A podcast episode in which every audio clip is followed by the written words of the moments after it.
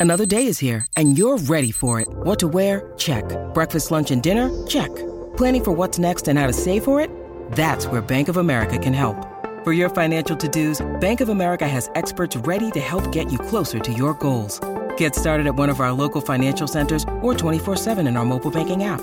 Find a location near you at bankofamerica.com slash talk to us. What would you like the power to do?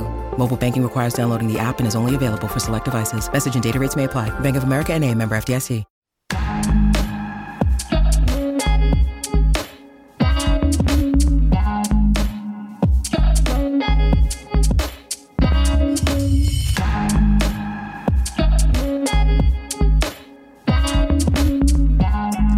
Welcome.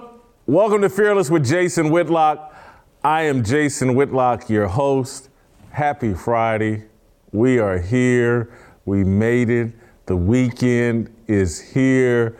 I'm so excited for the weekend. Actually, my weekend started last night. Uh, I went to a terrific event last night that has me fired up, excited, happy, in a good mood. Uh, we'll we'll get it. You know, you know what? No, we'll get into it right now. I went to uh, John Rich. I went to his house here in uh, Nashville and got to meet and got to listen to uh, Lauren Boebert, a member of the House uh, from Colorado. I got to listen to her uh, speak last night. Uh, got to, you know, hang out with some cool people. and her speech was terrific and it was energizing. And to hear a politician talk about God, talk about Jesus, talk about the Constitution has me fired up. This is no different than uh, in Virginia when I kept talking about Glenn Youngkin and Winsome Sears and and you know, these politicians need to start leaning into their faith and leaning into a biblical understanding of what's going on in the world and here in America. I got to hear it firsthand last night from Lauren Berber, Lauren Boebert, and it was awesome. It was awesome. I've, I, you guys know I've been very reluctant to get involved in politics. Uh, I think, you know, politicians uh, tend to be phony and, and unreliable and they've turned away from God. And I'm getting excited because I'm, I'm seeing some politicians turn to God. And I heard it straight from Lauren, Ber- Lauren Boebert's mouth last night someone unafraid to connect what's going on in America to our abandonment of a biblical worldview. It's awesome last night. And put, put that picture back up again. Uh, the other thing I loved about meeting Lauren is I've always fantasized about being six foot five, and uh, she made me feel six foot five. Lauren's not the tallest person, but uh, big things come in tiny packages. And man, she was powerful last night and has me fired up about today's show. Today's show is going to be awesome. Uh, Steve Kim's going to be here. Uh, Delano Squires is going to be here. Royce White's going to be here. We're going to talk about Russell Westbrook and what happened uh, with with him last night with the Lakers, and and with Delano. Uh, we'll end the show talking about Killer Mike and a hit piece that the Huffington Post has done on Killer Mike. Killer Mike's the rapper. Uh, who's a bit of a socialist, a Bernie supporter, but I think this guy is starting to turn the corner and kind of get red pilled, and so we'll talk about that with Delano. Uh, but but I'm still on a high from last night going to this event. And oh, that's the other thing I, I wanted to mention to you guys. I met the founder, the owner of Patriot Mobile last night. He was there, Glenn Story. We had an awesome conversation about Patriot Mobile and why. And Glenn gave me his card, and he's going to help because I've been trying to get a Patriot Mobile phone, and and I'm now definitely going to get one after talking and spending time with Glenn Story and hearing the whole Patriot Mobile story and just how committed they are to supporting those of us with a biblical worldview. It was awesome meeting Glenn, Story, uh, meeting Glenn Story, hearing the Patriot Mobile story. It, it look, I was already a supporter, but getting to spend time with the founder and getting to get a better understanding of his worldview and why he's doing what he's doing with Patriot Mobile and how he's supporting people like Lauren Boebert, it just has me even more fired up and more excited about Patriot Mobile and their commitment, not just to disrupting the cell phone industry, but supporting our kids and using the money that they're making to support causes that make America better. Again, look at what they did in Texas uh, when things were going on, their, their reaction to what was happening in Texas in multiple school systems and how they jumped in and were on the right side of that issue.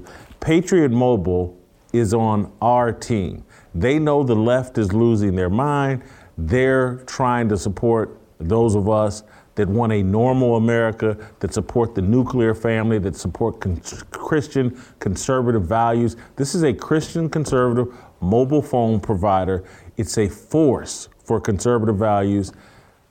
Their coverage is great, their values are great. You all need to get on board with Patriot Mobile, and here's how you do it. Go to patriotmobile.com uh, slash Jason Whitlock. I'm sorry, just Jason. You don't need to add the Whitlock. PatriotMobile.com slash Jason, or you can just call 972 Patriot. Get free activation with the offer code Jason. Very simple. PatriotMobile.com slash Jason. You can call 972 Patriot and use my free activation code, Jason. All you got to know is my first name, Jason. You get a free activation code. Special discounts are also available for veterans and first responders. Join our movement. Make the switch today and a difference tomorrow. PatriotMobile.com slash Jason or call uh, 972 Patriot. I have personally met the founder, personally understand his values and what he's involved in. He supports us. I'm switching. When you see me on Monday, I'll be using a Patriot mobile phone. When you see me on Monday, I'll be using a Patriot mobile phone. Don't leave me out there all by myself. Let's Patriot Mobile together, talk to each other on a phone line and system that supports our values. We have to have our own economy. People that believe in what we believe in God, Jesus, the Constitution, freedom patriotmobile.com slash Jason. Or use my promo code to get free activation, Jason. All right, uh, done that. Now I want to get into our conversation and help you guys uh, get you up to date on what happened last night. An incredible basketball game last night in the NBA that has ramifications and a story and a narrative that uh, is important and is right on message uh, with what I like to talk about and say on this show about the impact of social media. I gotta, I'm getting hot with this jacket on. Let me unzip here and get a little air flowing in here.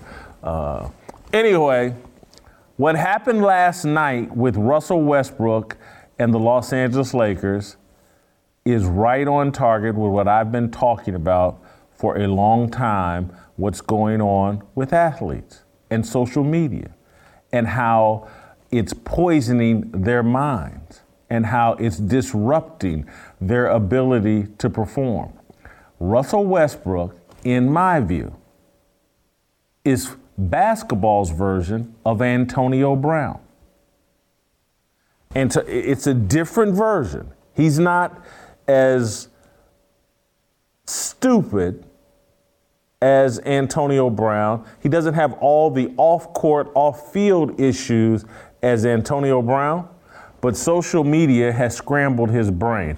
I started talking about this with uh, Antonio Brown when he tried to live stream Facebook Live in the locker room after a playoff game. I started, I was like, oh my God, this guy's living for social media. There's a problem here, a major problem. And things just got worse and worse and worse and worse and worse for Antonio Brown as things kept unfolding in his life. I'm seeing the exact same thing, and it's all transpiring on the court with Russell Westbrick. He can't think he can't compete, he can't perform without all of his thoughts being consumed with the outside noise. Are fans calling me Westbrook? Are there going to be memes about me after the game? Uh, is Skip Bayless going to say something on his show that's going to get retweeted and said, and, and I got to get upset about? He can't focus on himself and his job because he's thinking about everything else. And all of it is connected to social media. All of it. So let's, he went 0 for 11 last night. Let's, let's break down, he, after, now, let's start with his performance on the court. There's a play I want to show you guys that kind of crystallizes everything that happened to Russell Westbrook last night. He, he goes 0 for 11 from the field. The Lakers lose to the Clippers. Uh, he's clearly the talk after the game. Let's watch this play. It's, it's like a 25, 30 second clip of Russell Westbrook imploding on the court and doing what Westbrook now does. Seven rebounds, six assists, and here he goes. Kennard is on him. Shot clock at nine. Westbrook, 0 of 9, driving on Zubac. Shot clock at five. Westbrook, shot clock at two. Westbrook at one. It was. That's Russell Westbrook. He has no game plan. He doesn't know what he's doing on the court. He gets captured basically by a defender, gets forced into a bad shot. At that point, he's oh over 9. Now he's oh over 10. The, and here's the other part that's going on. People are caping up for him. I think Reggie Miller at some point last night, because Lakers fans are so upset with Russell Westbrook, and they can see so clearly that he's discombobulated. He's the the other analogy I've made is like Russell Westbrook is if any of you older people remember Steve Sax.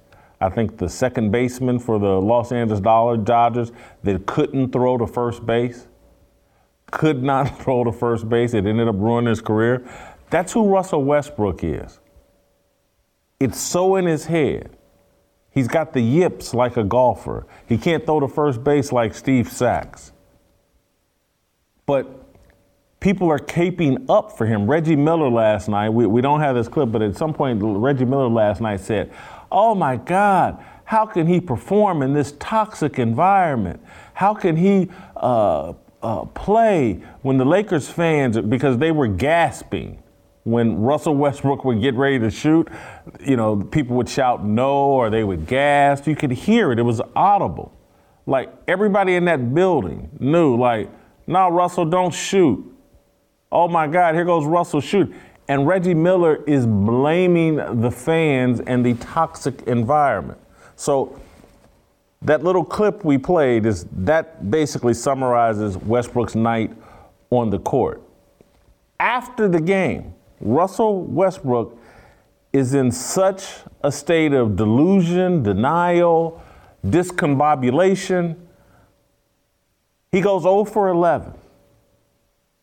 I think, you know, he had two points, maybe four or five steals, a few assists. He had a horrible game. He gets asked about it after the game. yeah, I had a solid performance. Play the clip. You guys were in it to the very end. What are some of the things you can point at for the reasons why you didn't come out on top? Uh, not sure. Not one particular reason. Fault. Competed. How about you personally? How would you assess your game tonight? Um, solid. Solid. Um, played hard. That's all you can ask for. Um, move on to the next one. Darvin just said, whoever it is, if the team's not making shots, keep shooting them. Is that a, a mindset everyone can adopt? Um, I believe so. Russ, you, you mentioned the, the, keep shooting mindset in this team, and, and it, it's not just you. There are a lot of guys that are missing shots right now. Are you seeing the misses affect confidence? Are they affecting your confidence at all? No, because he keep telling me to shoot. I missed a few shots. I set. appreciate that. On the set, for real. I'm sorry. For real. They're dapping each other up. They just got beat. And again, there's there's a delusion that they want everybody to participate in. They think that will make it better. It's no different. What that would look like, what just happened there, would be me showing up at Fat Camp and and and someone saying, "Hey Jay, you know you're 360 pounds," and and and so asking about my performance at a buffet it was solid. It was solid. Yeah, and, and then some other fat guy saying, Yeah, you kept telling me to get more wings, and us dapping each other up. There's like a delusion that we want people to exist in. We want to create a bubble of positive reinforcement regardless of what's going on with them. It's not, again, it's like the same people. That's the same people that uh, look at uh, Lizzo running around in a thong at damn near 400 pounds and saying body positivity. Th- that's the kind of bubble wrapped world we're creating for people so they can live in denial about their problems. Yeah, Russell kept telling me to shoot. Yeah, I had a solid game. And, and this, this fake make believe matrix world where you can go 0 for 11, when you can be a problem for the Lakers all of last year and a clear problem. They're starting the season off 0 and 2. Russell, Russell Westbrook is the problem. Again, I'm not asking his teammate there to take a dump on him, but just shut up. And Russell Westbrook needs to snap out of his delusion and say, you know what? I got to shoot better. I got to play better. I got to get in a rhythm. That's not me. That's not who I am. 0 for 11. I, I hurt this team. He needs to be living in that headspace. But we don't allow that now. We lie to everybody. We lie and tell everybody, oh, no, Jason, you're perfectly healthy at 360 pounds. You look good, bro. Keep it up. That's what we do.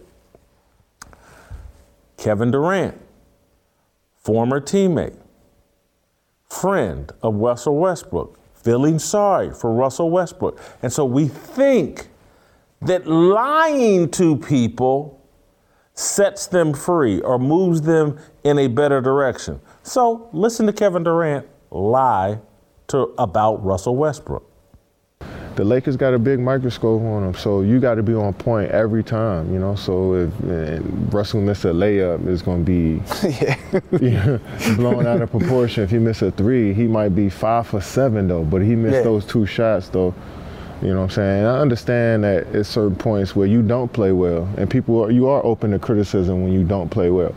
Uh, we get that, but it, it's it's it's tip, it's like now you you you're making him the butt of your jokes now. It's like yeah. it's it's going to a point where it's like, all right, I get the criticism for what he did that night, but now it's starting to reach a different level of some shit that I don't under, yeah. understand right now. So hopefully you just keep hooping and block all that noise out and prove every, prove to everybody that you know they wrong about how they feel about this game, and they mesh over there in LA. And but when we play them, I hope they play shitty. But yeah, yeah, I hope yeah. all that stuff works out because I hate I hate how they talk. The dialogue around our game is just so toxic at this point now. I, you know, I get criticism, but it's starting to make t- turn into something else right now.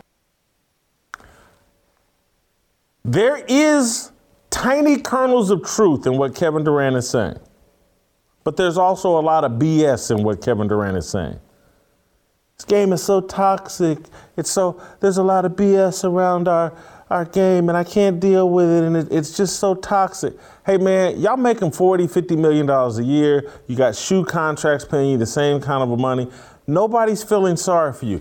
Does anybody Kevin Durant maybe hasn't lived long enough? You remember the kid Steve Bartman with the the fan in the stands at that Chicago Cubs World Series game, playoff game? interfered with the ball, and the whole world rained down on him. Nobody, nobody threw a pity party for Steve Bartman.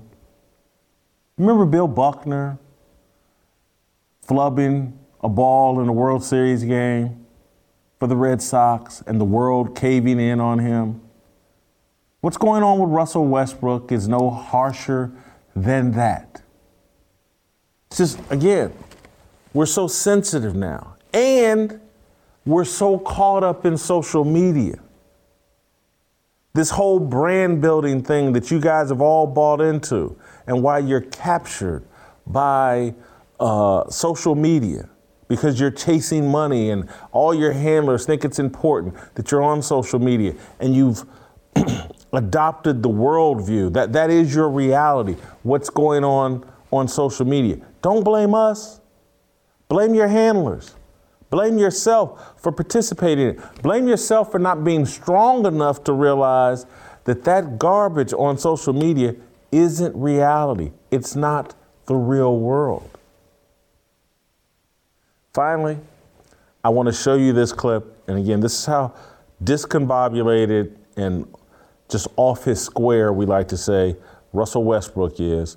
After the game, he's walking off the court. A fan hollers, You suck. Russell Westbrook turns back around to confront the fan. And according to everybody, he says, Say it to my face. The dude walked down and said it to his face. But you know how long fans have been yelling at athletes as they walk off the field? That's been going on forever in all sports.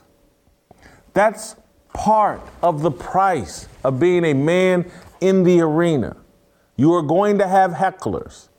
If you're not man enough to ignore them, don't blame me. Don't blame the fans. Don't blame social media. That's a you problem. You're not built for this. And that's my entire pro- it connects to what I was telling y'all yesterday.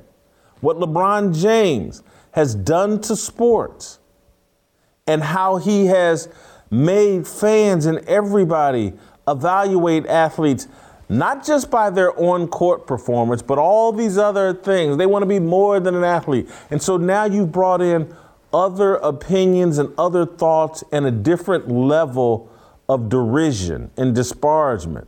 And again, this connects to whole Kevin Durant. All things have just gotten so toxic and things are. You've done it. You wanted to be more than an athlete, or you sat quiet as LeBron James promoted that nonsense. And now you're wondering why there's more vitriol spewed at you? When, when your league, when you force your league to paint Black Lives Matter on the court? You've taken a harsh political position. There will be blowback when everybody in your league is woke and all the players want the owners fired because the owners said this word or that word or you know you've put yourself in the crosshairs i don't want to hear this whining and complaining now that the heat in the kitchen is too hot man up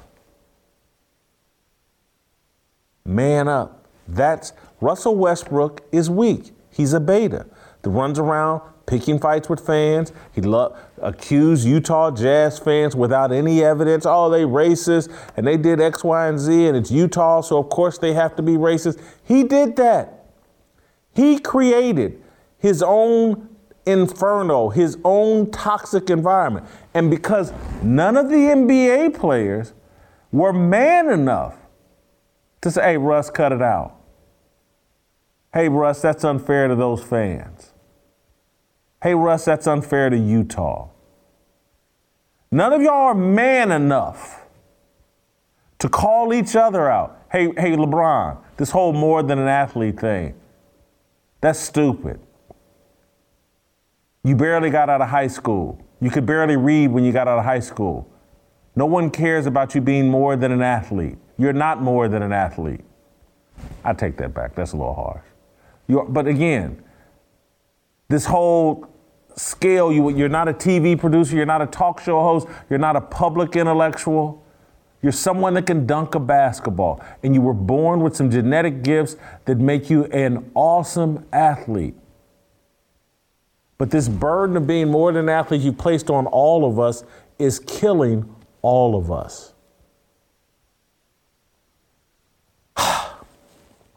Steve, I'm, I'm sorry for making you wait this long uh, to get in here. I did, Steve, and I know you're chomping at the bit to get in here, but I want you to wait a little bit longer because I want to open up a little bit more space for you here because I know I, I, I want to. I want your thoughts. I know you're going to be interested on this. You're a longtime Lakers fan. Uh, but I got to tell you guys about, before I get to Steve, I want to tell you about my great friends over at Preborn. Almost one out of every five Americans never have a chance to live outside the womb because of abortion.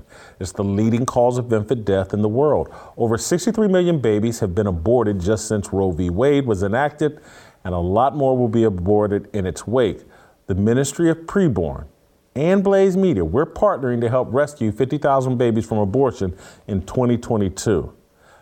We're working to put Planned Parenthood out of business by providing free ultrasounds to expecting mothers. 80% of the time, hearing that baby's heartbeat is enough to convince the mother to keep her baby. And when she chooses life, guess who steps in? Preborn. Provides all the maternity and baby clothes, diapers, car seats, counseling, and much more free of charge. That's their level of commitment to the preservation of life. Preborn has a passion to save unborn babies from abortion and see women come to Christ. Over the past 15 years, preborn centers have counseled nearly 500,000 expecting mothers and has saved nearly 200,000 babies' lives. Will you help rescue babies' lives? To donate, dial pound 250 and say the keyword baby. That's pound 250, keyword baby. Or you can do like how I like to do when I cough up my money for preborn. I go to preborn.com slash fearless. You can do that as well. You guys know I love preborn. You guys know it's I'm very passionate about this issue. Be good, fearless soldiers. Support preborn. All right. Now be good, fearless soldiers and listen to our main man, the Korean Cosell, help me unpack the Russell Westbrook uh, topic. Uh, Steve, uh, let's start here. You feel sorry? Do you feel sorry for Russell Westbrook? Whitlock, please. This is the most interesting part of the Lakers season. I mean, I, I, spoke yesterday about the apathy of the Laker fans. I think it's turning to downright antipathy now. And I was thinking about this as you showed those clips. There have been two famous bricklayers in sports history. First was Jerry Rice's father, right? You heard the stories about Jerry Rice going out uh, to his job uh, during summer days, and his dad would drop him bricks, and he became the greatest wide receiver of all time, really softened those hands. And then it's Russell. I, I mean, honestly, if China ever wants to renovate that Great Wall, send him over. He's got you. If we ever get a Republican back in charge of our, our borders, send Russell. Trust me, we will stop that foreign migration real fast. It's ridiculous. And the one thing about Russell Westbrook is, even at his peak, I always thought it was a lot of empty calories. Uh, I, I hate to sound arrogant, but I'm going to go there. I always judge a person's basketball intellect if by if you thought Russell Westbrook was actually great and that triple double seasons were something to be celebrated. Because it was to me, if you really thought it was amazing and my God, this is so great, you really didn't know basketball. Because if you actually watched the games, for him, less would have been more. What Russell Westbrook's legacy is going to be on the history of basketball, he has lessened the impact and the importance of triple doubles. He really has. Look at the no- amount of triple doubles that he's had throughout his career. Compare him to Magic. Does that make him better than Magic in any way? Uh, James Worthy, the great big game James Worthy, in his career, believe it or not, Jason had one triple double. You know what game that was? Game seven of the 1988 finals against an incredible Detroit Pistons team where he did it all and where he earned the name from Francis Dale Chick Hearn big game James Worthy. So to me, when you look at him, you kind of say to yourself, what does all this mean? Um, I think there's an issue with the Laker fans now.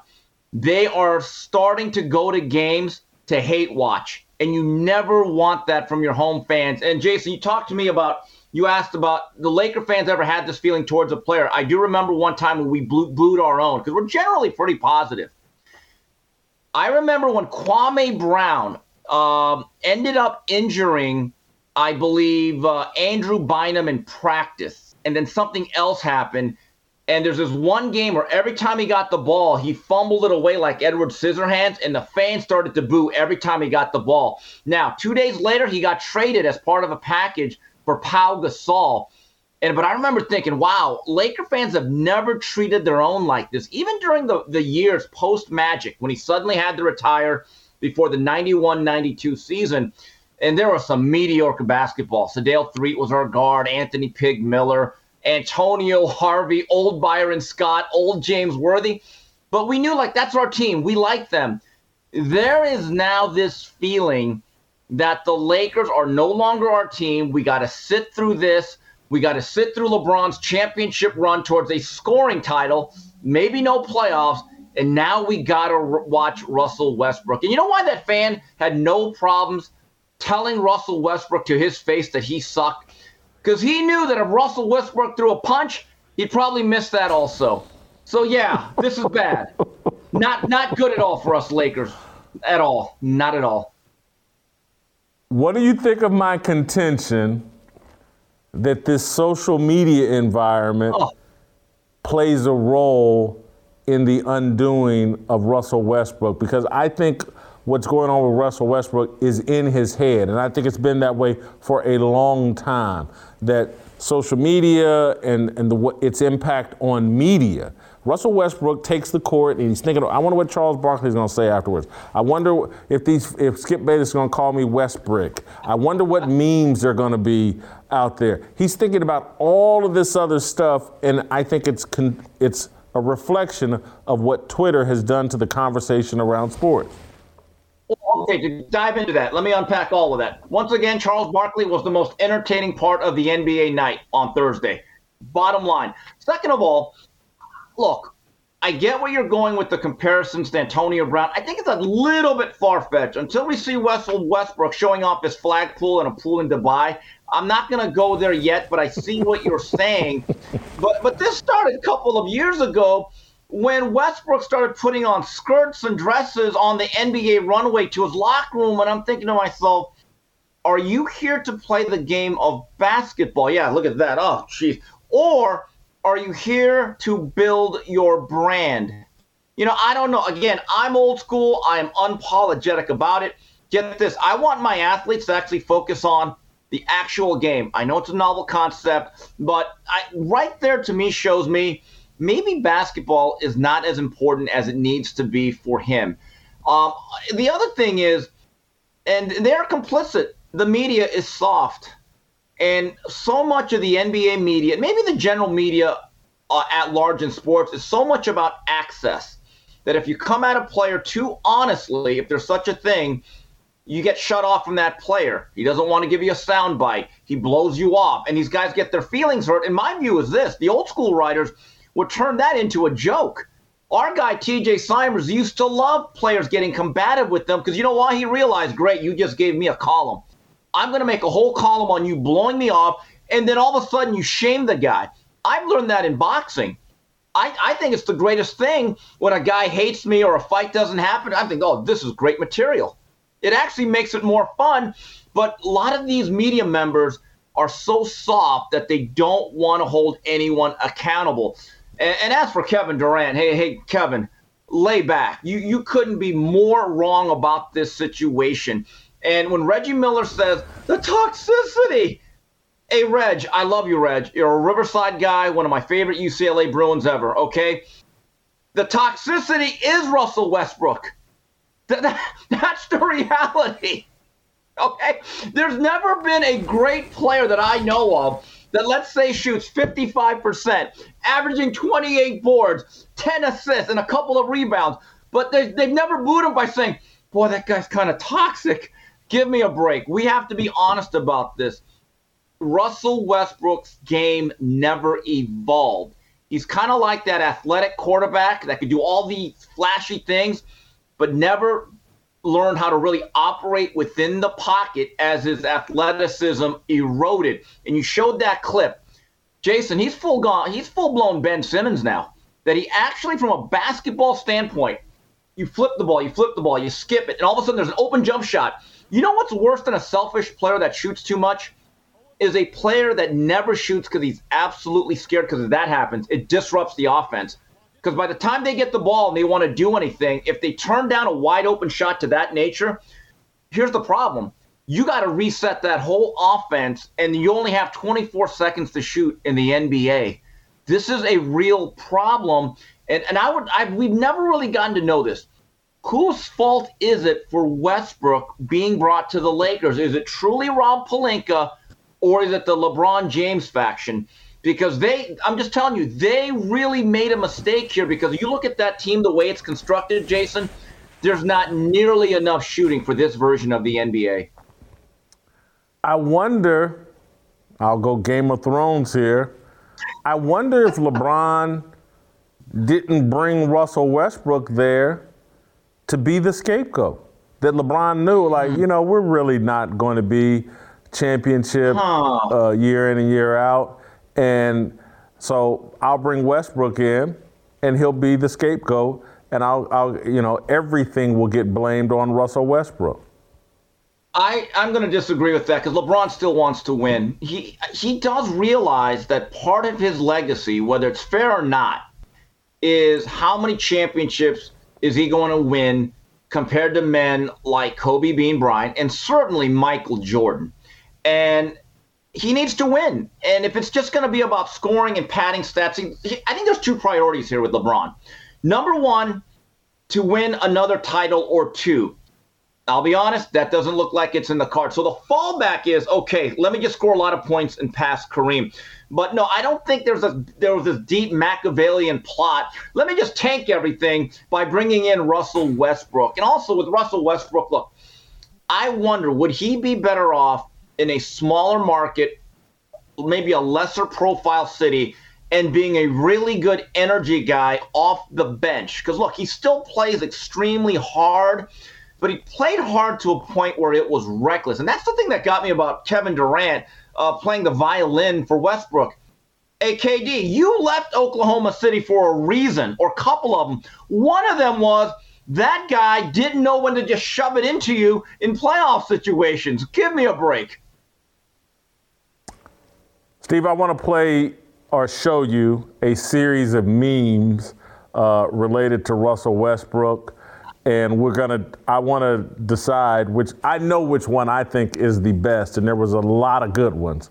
Uh, but i, I want to hear your thoughts. Let's start with uh, the first one uh, meme uh, brody builder. Uh, that's pretty good. Uh, like that one. All right let's move on to number two. Tupac, this is what Tupac would look like if if, if Russell Westbrook was the shooter, basically he'd be a 55 year old man. Uh, let's go to number three. Wow. Okay. That's, I think that's from PointsBet. Uh, yeah, that, that's pretty good. Let's go to number four. Damn! Oh, yeah, this is a movie. this, is, this is Russell Westbrook. He was a shooter in this movie.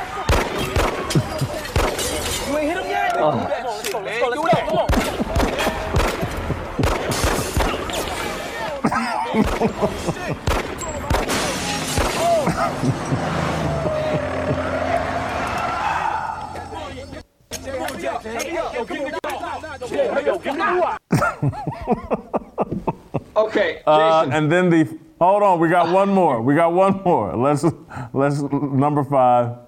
Yeah, I like I like this one too. Uh, solid, solid.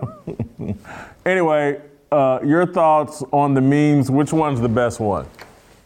Okay, the fourth one that you showed where the guy's unloading the clip and missing on everybody. Here's the problem: it's not completely accurate because of as of right now, Russell Westbrook is afraid to pull the trigger that often. So I, I love it. Production value was good. I'm glad nobody was hurt in the making of that meme. I gotta like the third one where he's hoisting up a brick. It's simple, it's to the point, it plays to the nickname, and you get it. That's the one. Number three is the winner with me. Whoa, you like that better than the Tupac as, as a 55 year old man? I, yeah, I, I, look at that. That's clever. Good. You know, I can see why his form is bad. His elbow's kind of wrenched out. Jeez.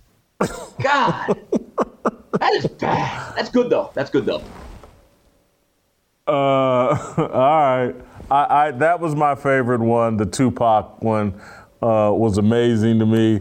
Uh, hey, I want to go to an approval rating on Russell Westbrook, and then uh, we'll let you go.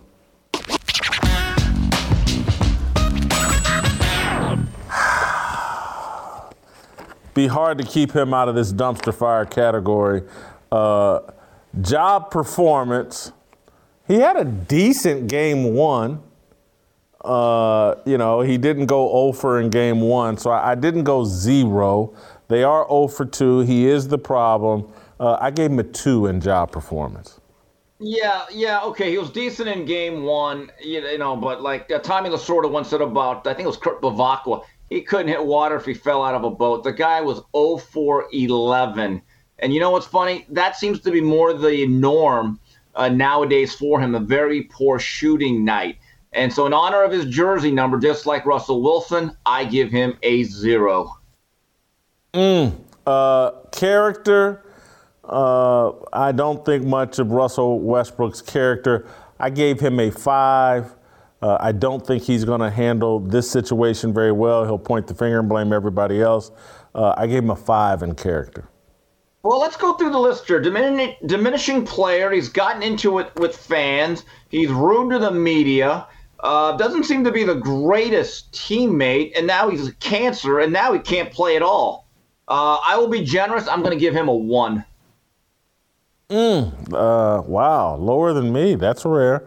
Uh, that's back to back. You're, really down on uh, Russell Westbrook. Authenticity. I do think he's pretty authentic. He's an a hole and he's proud of it. He's a jerk and he's proud of it. Uh, he doesn't back off that. I give him a 22 in authenticity. I cannot disagree. He is who he is, and he doesn't give a damn. He seems to have no self awareness, and it does not matter. I gave him a 25. He's authentically Russell Westbrook. Mm. Uh, it factor, I want to surprise you and be a little bit high here. I th- look, he's a train wreck. He's a car wreck. And you know what you do when you see a car wreck? You slow down, you pump the brakes, and you look over and you take it in. I think I think that's what's going on right now with Russell Westbrook. So I give him a 15 in it factor. I think people like seeing this car wreck. You know, I'm with you on that. Like I mentioned earlier, Laker fans now are specifically, or at least some of them, are going to go to that game. And if Westbrook misses his first couple of shots, it's going to be really interesting to see the reaction uh, of that particular audience because now you're right, it is that train wreck. It's that car accident that you can't stop rubbernecking out of. And his game, look, I always thought his game was flawed when he was productive on the stat line and he scored points. I mean, what's it now that he can't hit the broadside of a barn, as I like to say? This is this will go down as one of the worst acquisitions in Laker history. I, I truly believe that, and a lot of people are going to try to soften it. And, and I just can't believe that people are now blaming the fans. That that that to me, when when when you start doing that, you know you have absolutely hit rock bottom. But at the same time, I have no interest in the Lakers. I don't care about it, but we are talking about it to this day. And let's face it, it's going to give Charles Barkley great material throughout the year, and that's a good thing. So I give him a 10. Steve, have a great weekend. Who do your Hurricanes have uh, this weekend? Oh, oh I'm sorry. We both got him at a dumpster fire, 44 yeah. and 36. Uh, dumpster fire for both of us. I'm sorry. Now, uh, oh, who, who your Hurricanes got this weekend? Oh, we play a dangerous Duke team. I mean, Duke, Laettner, Grant Hill, Bobby Hurley. It's going to be a dangerous game out there at Hard Rock. Also, but my game of focus, UCLA, Oregon. Watch that game, Jason. It's UCLA's biggest game in 25 years since the UCLA Miami game, the Hurricane Bowl. Edgerrin James 299. This game, if UCLA wins it, and I don't know if they will, they could launch themselves into a playoff run. So watch that game, Jason. You don't know if they will. Do you have a prediction? I'm gonna go with Oregon. They are favored. It's in Autzen. It's uh, UCLA has not won there in about 14, 15 years at least. But I, I'm actually a believer in this team. But again, since getting blown out by Georgia, Dan Lanning has really steadied that Oregon team, though. But that's the game of the day for me. Outside of Miami. Thank you, Steve. Priorities. Have a great weekend. That's the Korean Cosell. Uh, we'll let him go. Hey, uh, Justin, I want you to put back up the picture of me and Lauren Boebert because uh, I, I, I, forgot to mention something, uh, and I want all the viewers uh, to be able to see this. Uh, so if we could put that picture back up, I'd, I'd appreciate it. I was, yeah. and I know that you, as the viewers, captured this when we showed it the first time, but I, I didn't spend any time talking about it. Look how good I look. I mean, seriously. Can you really look any better than I look? And I know Lauren Boebert, she's a hottie, and, and that's a bit distracting, but I think I probably look every bit as good as she does at this point. And you know why I look that good? Because earlier in the day, before I went to that event, I did 200 floors on my Stairmaster. 200 floors. 55 minutes on my Stairmaster all between a level six and a level 12, I think. And I made it up 200 floors. I believe 200 floors would be higher than the old World Trade Center buildings, I think. Someone can double check. You know why I'm able to do 200 floors at my age on the Stairmaster? It's not just because, you know, I've been genetically blessed. It's because I use Instaflex. If you're like me and you've dealt with soreness in your joints, so you know you and you have trouble sometimes getting out of bed or what, you need something to help you get through it. Instaflex is what I've been using, and it does help. That's why I'm able to go up 200 floors on my Stairmaster at 55 years old. That's why I'm able to look as good as I look right now because I'm able to work out day after day after day after day. And obviously, I've been watching what I eat as well, but it's been the workouts. Instaflex has five, has a combination of five unique key ingredients that are found in no other product in the world. It restores flexibility and mobility to your knees and other painful joints.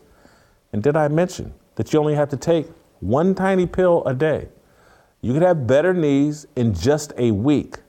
Now get a complimentary two week sample of Instaflex Advanced when you text Fearless to 424 424. Plus, get a free gift of Instaflex Advanced Pain Cream with its exclusive oxygenated oil for a fast acting relief from the pain of arthritis, and I have that, backaches, and I've had a little bit of that, and sore muscles, I've certainly had that, absolutely free.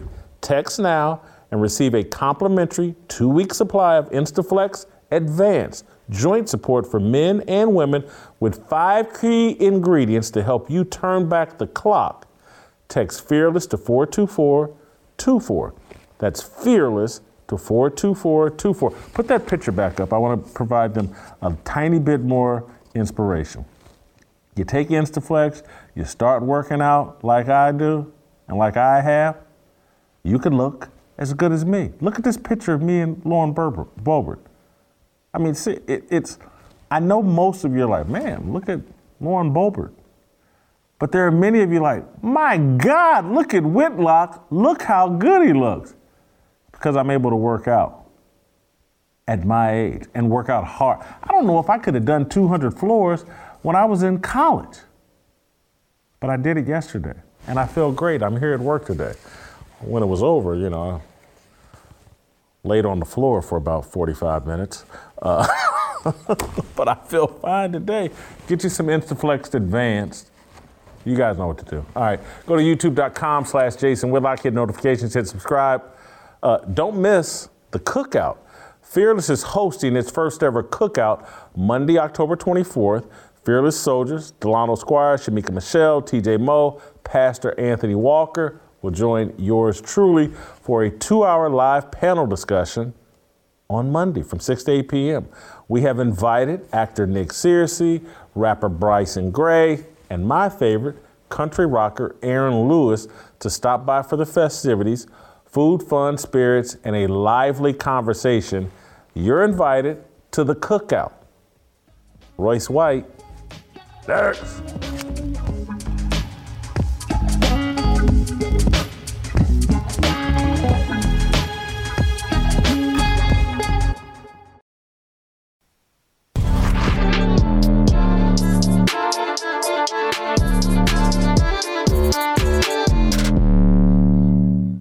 Right, welcome back.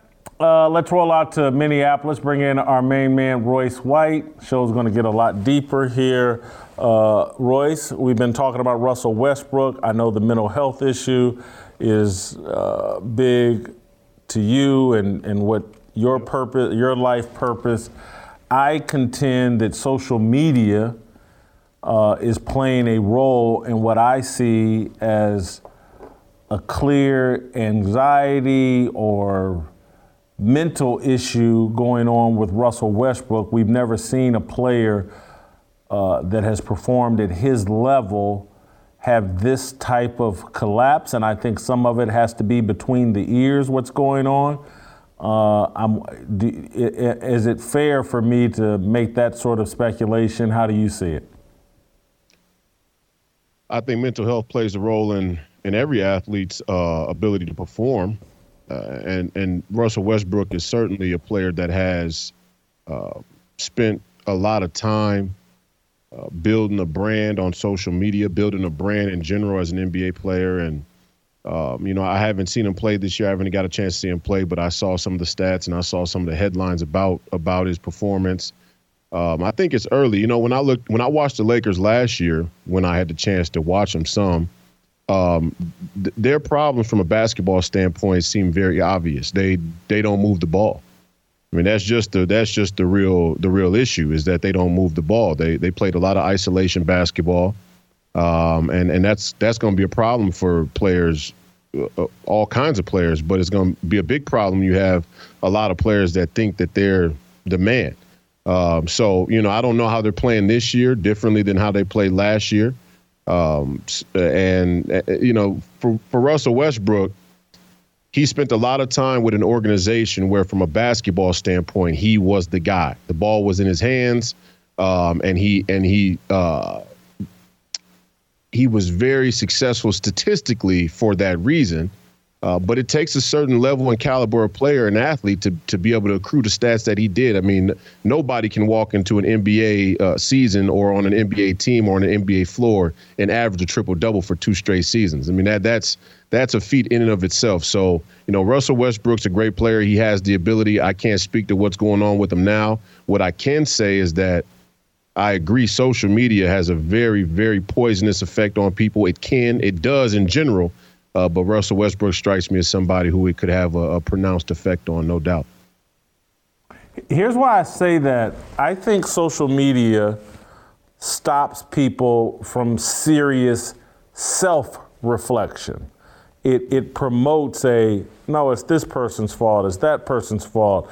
It's it's you know, you have a massive amount of followers and they will inundate you with adulation. There, will be some criticism, but there's always going to be people caping up for you and, oh, Whitlock, you're not overweight, you're just big boned. Or, you know, I know someone fatter than you, and, and you won't get a steady stream of the truth. Like, hey, man, fix that weight problem. Or, and so that's what I see with Russell Westbrook. He's, he is consumed with, it's this person's fault. The fans in Utah did X, Y, and Z to me. Oh, a kid uh, touched me on the court, and that's the problem, and I better correct this kid.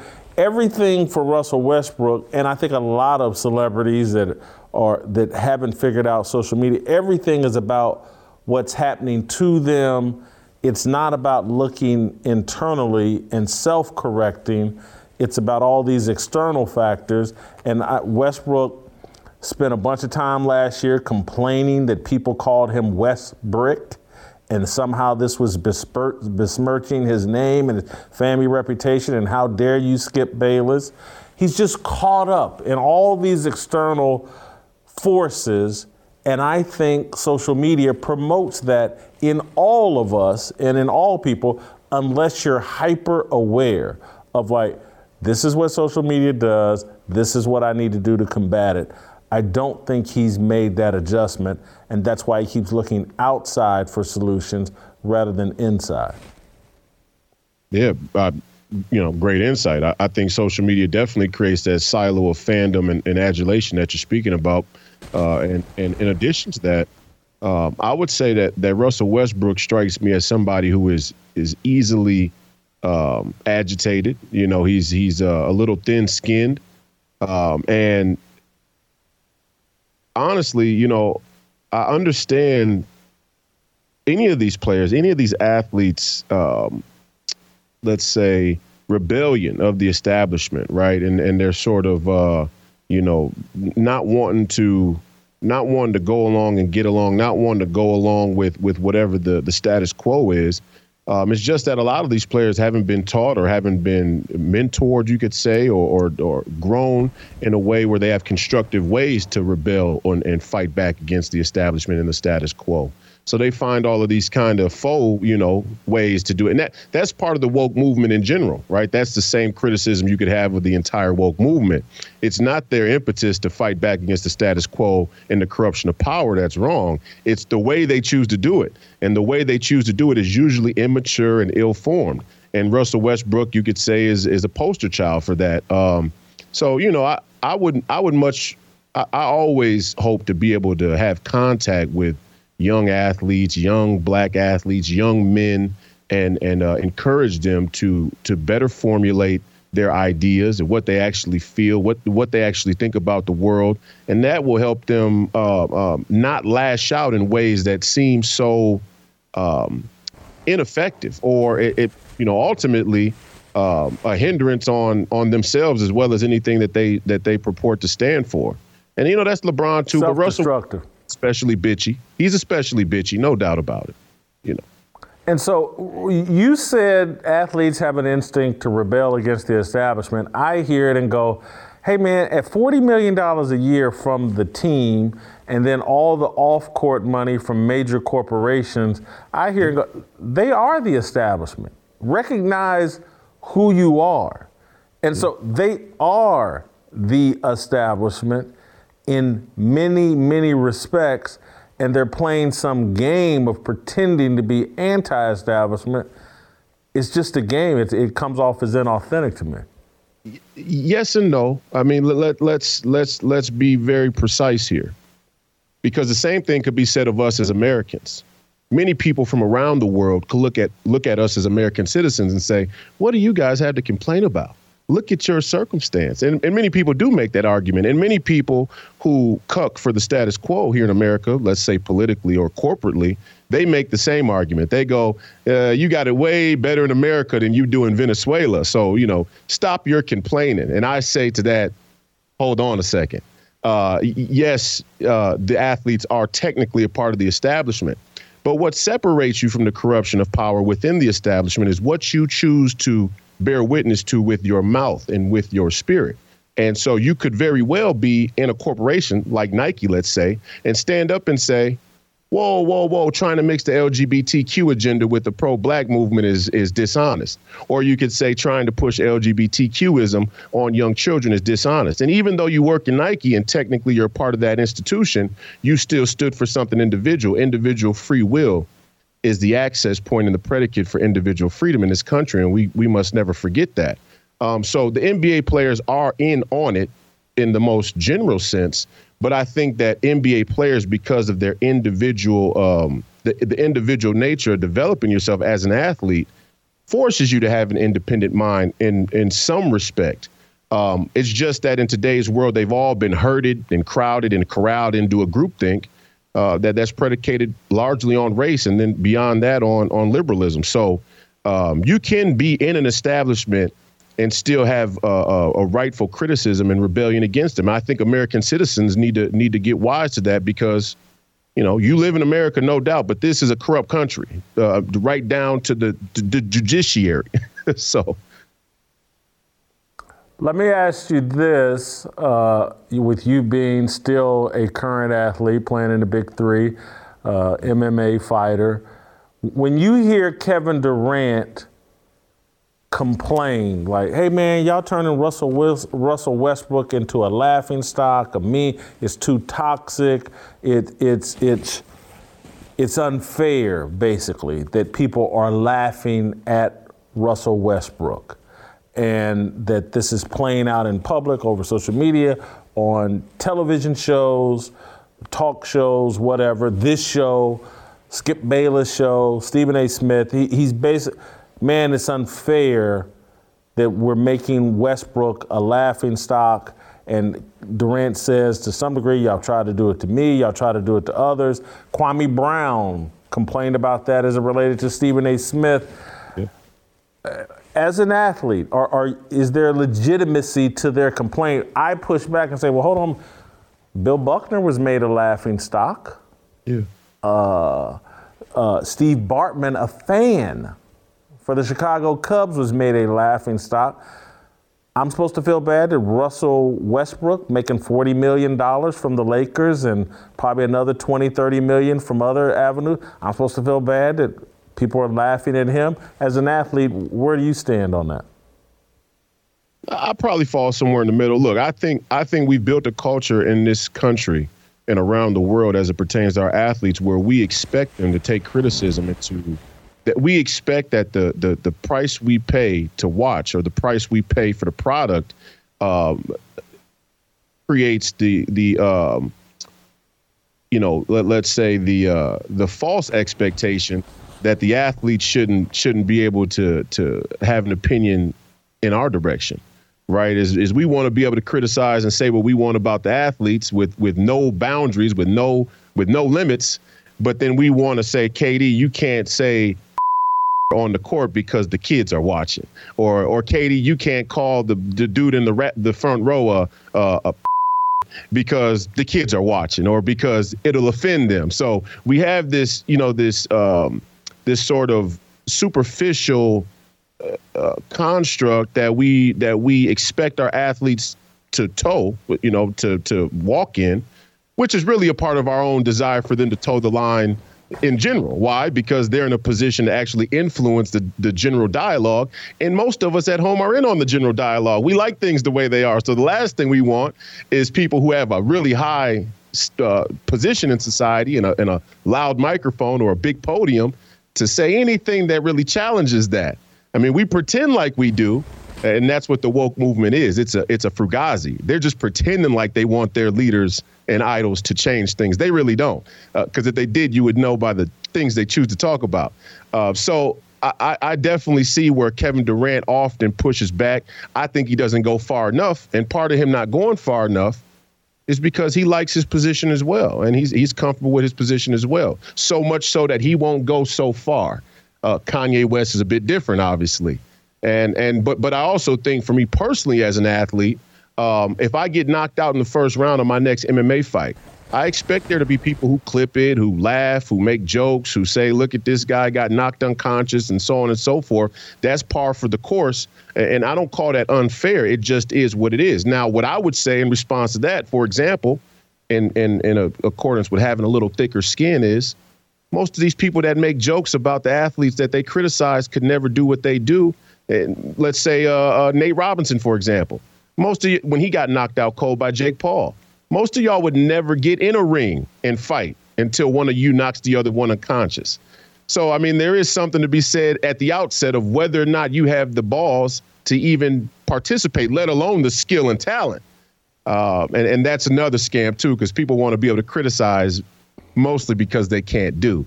And, and that's valid to say as well. Let me say this pushing back, let's go to Luke chapter 12 for unto whom whomsoever much is given, of him shall be much required, and to whom men have committed much, of him they will ask the more. And so that's, I think, the mentality is like, whoo, $40 million a year?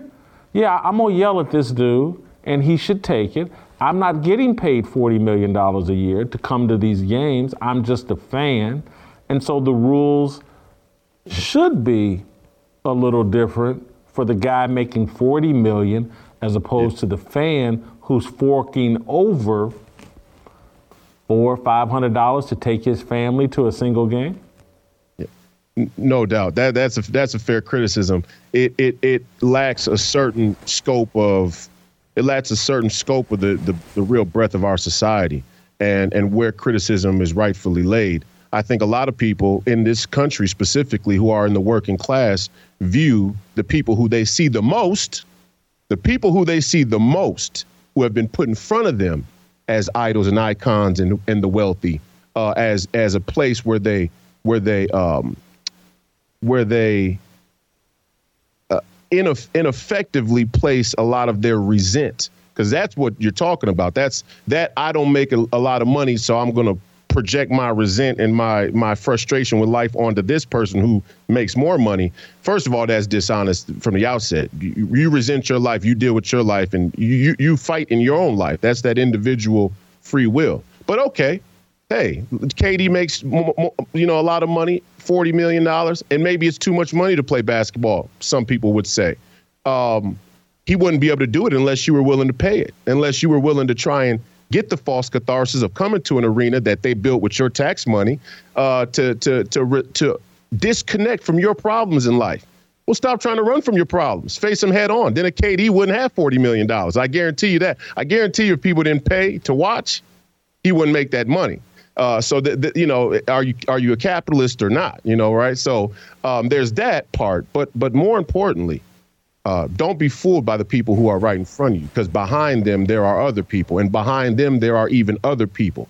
So it frustrates me as an athlete when a person projects all of their resentment for their mediocre life, what they think is mediocre. I would say if you have God, you don't have a mediocre life, regardless of how much money you make. But what they perceive as a mediocre life, and you got all this resentment and anger and hostility towards KD because you paid five hundred dollars to see him play, but you don't know who uh, Mary, uh, uh, who uh, Jan, Janet Yellen is. You don't even know who the chair of the Federal Reserve is. You don't even know who the, the who the top shareholders are at BlackRock or Vanguard, who run J.P. Morgan. You don't know the real enemies or the the real villains that you should know about the feeling you have towards the circumstance of your life. So don't allow them to put some puppet idol or puppet prophet in front of you, and, and then you displace all your resentment and hatred onto them. That, I mean, that's just self self deceptive. I'm not even saying that in a selfish way as an athlete. I'm saying it for the person out there who works at the mail at the post office, and you got this resentment for you know LeBron. And I don't like LeBron. I think he's a sellout. But don't let your projection onto LeBron, uh, uh, you know, misguide you away from where the real power and the real corruption is. Uh, that was good. I want to move on to Steve Bannon. Yes. Steve Bannon, it was announced today or leaked today or somehow they're going to give this guy four months for ignoring his January 6th subpoena. Uh, he's going to be free until his appeals process is exhausted. Exhausted, but four months for ignoring a subpoena. Steve Bannon, they want this man to go to jail. Uh, you know, you're close to Steve. I, I want to take as much time as you want to help us understand the significance of what they're doing here. Well, first, let me say Steve Bannon is an American hero, and he's a friend of mine, and I consider him a mentor, probably my foremost mentor uh, when it comes to politics. Um, he's an intellectual. He is um, you know, a formal a, a former uh, naval officer. He served this country, and the narrative that's been built around Steve Bannon is completely built for people who eat French fries every day. You're right. People who go to Starbucks in the morning and get a 20 ounce of coffee, and then they're getting they're you know, and then they they go for uh, they go for vodka or or whiskey by happy hour at four o'clock and and by nine o'clock they're jerking off. Right. That that's who the, the mainstream narrative. That's who the mainstream narrative is built for. Well, hold on. I eat French fries. I'm not going to comment on the last part of that. Anyway, go ahead. I'm sorry, boy. well, you know, it, it, well, let's say it's for people who read their political headlines with their French fries. I, know I don't you, eat French fries, Royce, anymore. I know go you ahead, take time. I'm sorry for headlines in, yeah. great depth. Uh, that's why you you yeah. are who you are. But um, you know, so that that's who the mainstream narrative is built for when it comes to Steve Bannon, and when it comes to the American uh, the American uh, populist movement or the national populist movement that Steve Bannon did not only what wasn't only instrumental in here in this country, but has become instrumental in around the world. Don't be mistaken. Uh, Steve Bannon's reach goes well beyond America's borders when it comes to thought leadership around the, the idea of nationalism versus globalism. So when you see the American court, the American judiciary, go after Steve Bannon here on our country's turf, they're doing it on behalf of a foreign authority, which makes them traitors, which makes them traitors to America. They're not Americans. They are going after Steve Bannon as a as a proxy or, or, or as uh, the, the the running dogs for a global governance that wants to wants to smother and douse the, the idea or the the reemergence of nationalism from here to Beijing. And and so many people wouldn't know that because many people aren't paying close enough attention. But if you did pay cl- close enough attention to this judge in the ruling, in this ruling, he actually said Steve Bannon did not outright ignore this subpoena. So what are the grounds for this entire this entire charge or this this uh this sentence?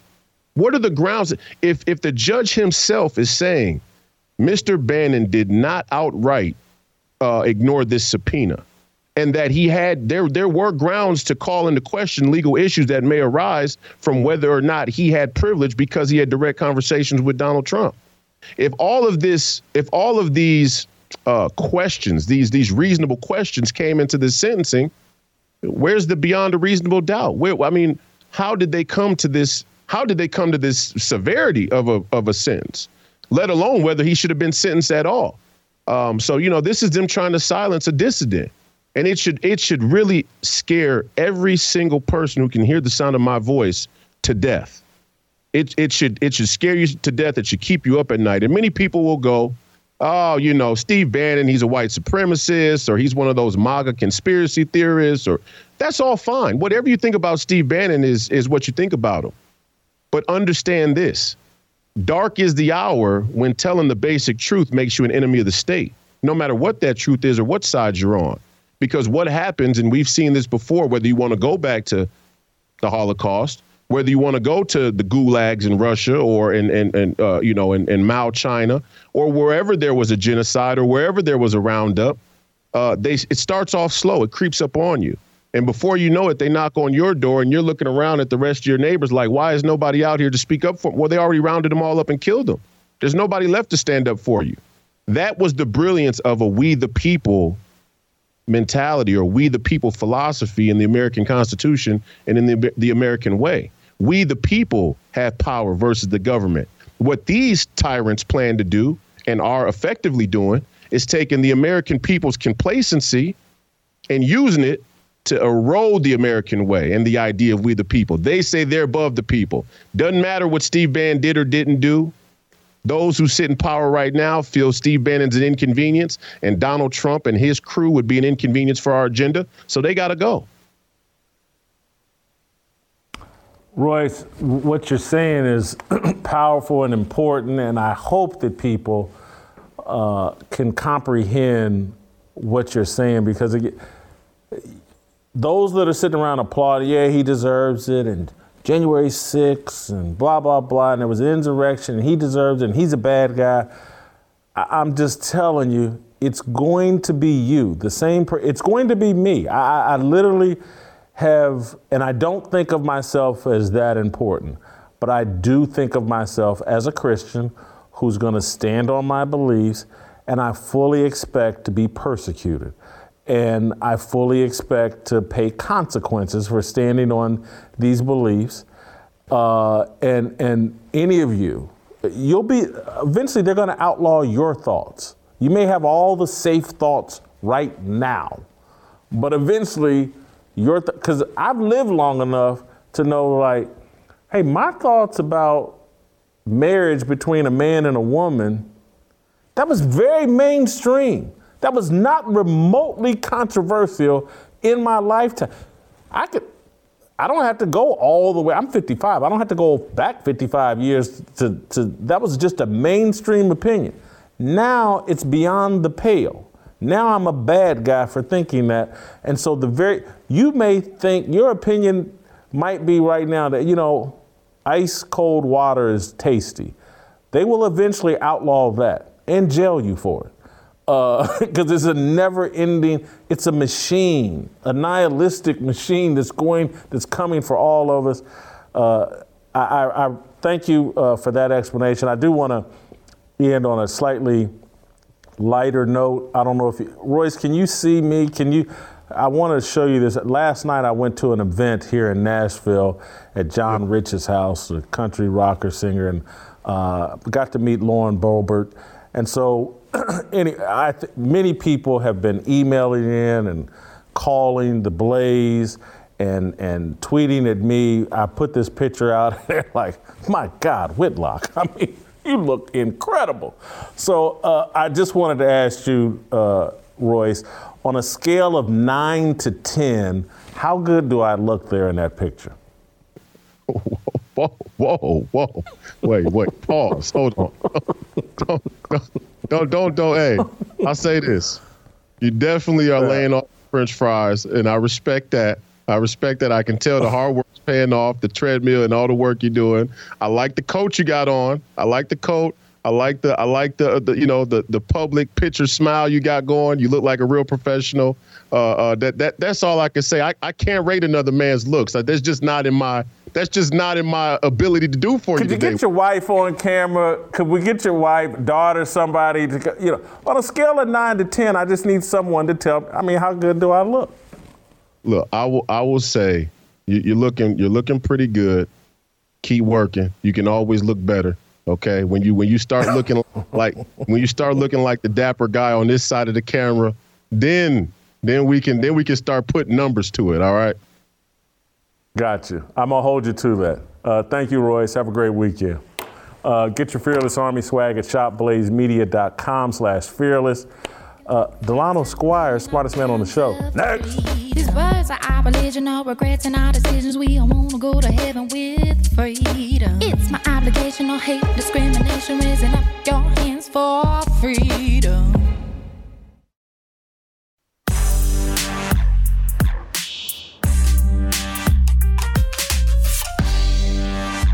All right, welcome back.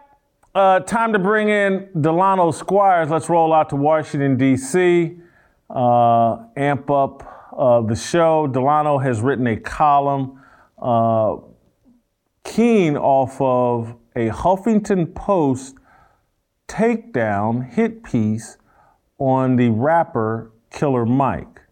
Uh, Killer Mike is part of a rap duo called Run the Jewels. Uh, Killer Mike is a Bernie bro, a Bernie supporter. He was a surrogate for Bernie Sanders, I believe, in 2020 or 2016. He's been long associated with Bernie Sanders and he's been a leftist political voice. He was connected to Keisha Lance Bottoms when she's the mayor of Atlanta. Uh, Bill, he's been on Bill Maher's show. Killer Mike is uh, a patron saint of leftist politicians. He's their favorite rapper. Uh, he's the anti Ice Cube, I guess. Uh, he's, a, he's a leftist and has been a leftist for a long time. I believe uh, he's being red pilled at the moment. He's probably unaware that he's being red pilled, but I see him going through the same metamorphosis that I've been watching Bill Maher go through and he was on a show with Charlamagne tha God, Killer Mike was, and he praised, he made the mistake of praising uh, Georgia Governor Brian Kemp, who's running against uh, Stacey Abrams, Big Mama, uh, the matriarchal saint of the leftist movement, the Michael Strahan, uh, Lizzo of Democratic politics. Uh, and so Killer Mike, in his interview with Charlamagne tha God on a panel discussion, praised Brian Kemp for meeting with King Randall, who King Randall's the young man that started a school for black boys in Albany, Georgia. King Randall is a faith based, conservative, young black kid, like 21, 22. I just met him a couple of weeks ago. I met him over social media long ago, but just met him in person last week, I believe, at Candace Owens's documentary premiere. Young black dude that's out like trying to do authentic work helping young black men. And Brian Kemp met with him. And Killer Mike praised Brian Kemp for doing that. Well, that's a bridge too far.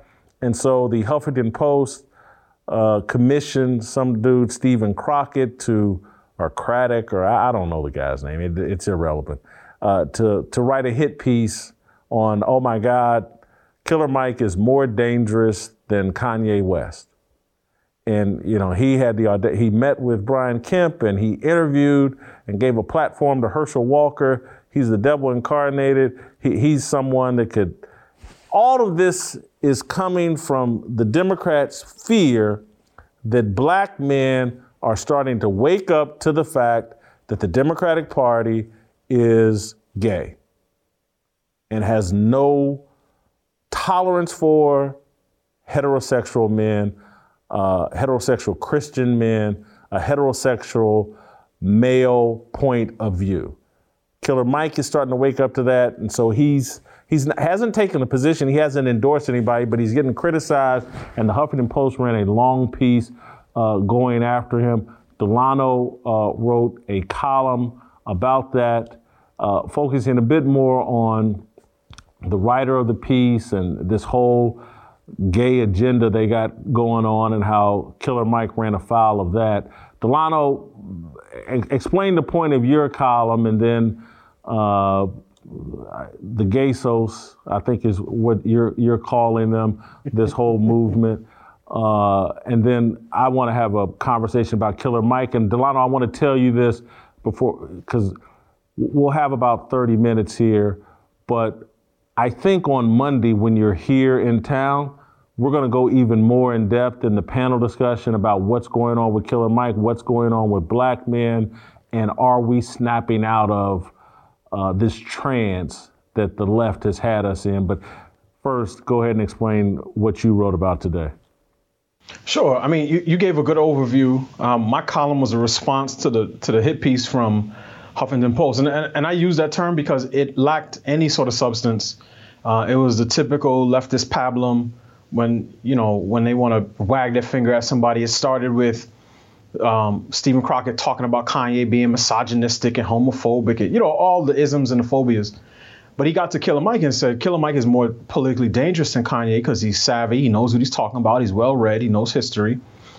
And the author's entire point is that the very fact that Killer Mike spoke to Republicans is an act of racial treason. And um, Stephen Crockett, as I mentioned in my piece, uh, used to be at the Root. Um, I used to write for the Root, so I'm, I'm, familiar with him. And I use the rest of my piece to say that what what the worldview that's being expressed in, in this piece and in, in Stephen Crockett's piece really is something that, um, in some respects, comes from a, another Root writer, a guy named Damon Young, co-founder of the Very Smart Brothas, um, an author, very sort of respected, and, and you know he's in Washington, Washington Post, New York Times, who wrote a piece in 2017 called "Straight Black Men Are the White People of Black People." Um, it was a controversial headline. He basically said straight black men have privilege and power, um, and we we use that to express um, our own desires and to get people to feel sorry for us. We want white people to feel sorry for us when it comes to racism. But then when we interact with black women, we don't hear them when they talk about sexism and misogyny and so on and so on and so forth. Again, not particularly brilliant stuff, but provocative. And the argument I make in my piece today is that these attacks on Killer Mike demonstrate that black male feminists are the white liberals of black people. And what they do is try to prove to the black women who run the left that hey, we're we're not like those other bad black guys. We're not like Killer Mike. We're not like Jason Whitlock. We're not like Delano Squires. We're not like the quote unquote hoteps who listen to Kevin Samuels and Dr. Umar and so on and so on and so forth. We're we're good black guys, right? We believe in. we menstruate is basically what they say. mm-hmm. So, and, and and I'm sure that they're very trans affirming because that, that's part of the deal too, right? It's not just that they affirm feminism, but the, the all sort of gender politics. And and to me, this is important to point out because it explains why these guys get so angry whenever a, a black man sort of ventures off into the free world and expresses free thoughts um, men like Stephen Crockett thinks it's his job to put Killer Mike back in his place. At one point, he called him a shill. At one point, he said when he met with Governor Kemp that he he understands the racial politics and and Killer Mike knew his place, quote unquote. So he, he's he's pulling on something, and, and, I think that it's important to explain what's going on here. And I, and I when we talked earlier, I used the term Gazo, like King Ghezo from the Woman King, because uh, Ghezo on paper was the ruler of Dahomey, but he was surrounded by women who basically told him what to do. Um, and one of the women, the, the Viola Davis character, had uh, no intention on submitting to his leadership whatsoever. And by the time the movie ended, Ghezo had appointed her the woman king, and the movie ended with her basically seeming like she ran the kingdom. And this is what guys like Stephen Crockett, Damian Young, Michael Harriot, again, all root writers, by the way, this is the function that they play in the political ecosystem. Um, in the same way that white liberals um, basically serve the purpose of saying, we're not like the bad white conservatives. We know that white people suck. We know we have to atone for the sins of people who look like us um, 200 years ago. And we just want you, black people, to know that we're on board. Black Lives Matter. Here's my square. Take my money. Um, and, I, and I think it was important to point out, you know, the dynamic that's going on between the Gazos and the Killer Mikes. All of these dudes wear man pawns or need man pawns.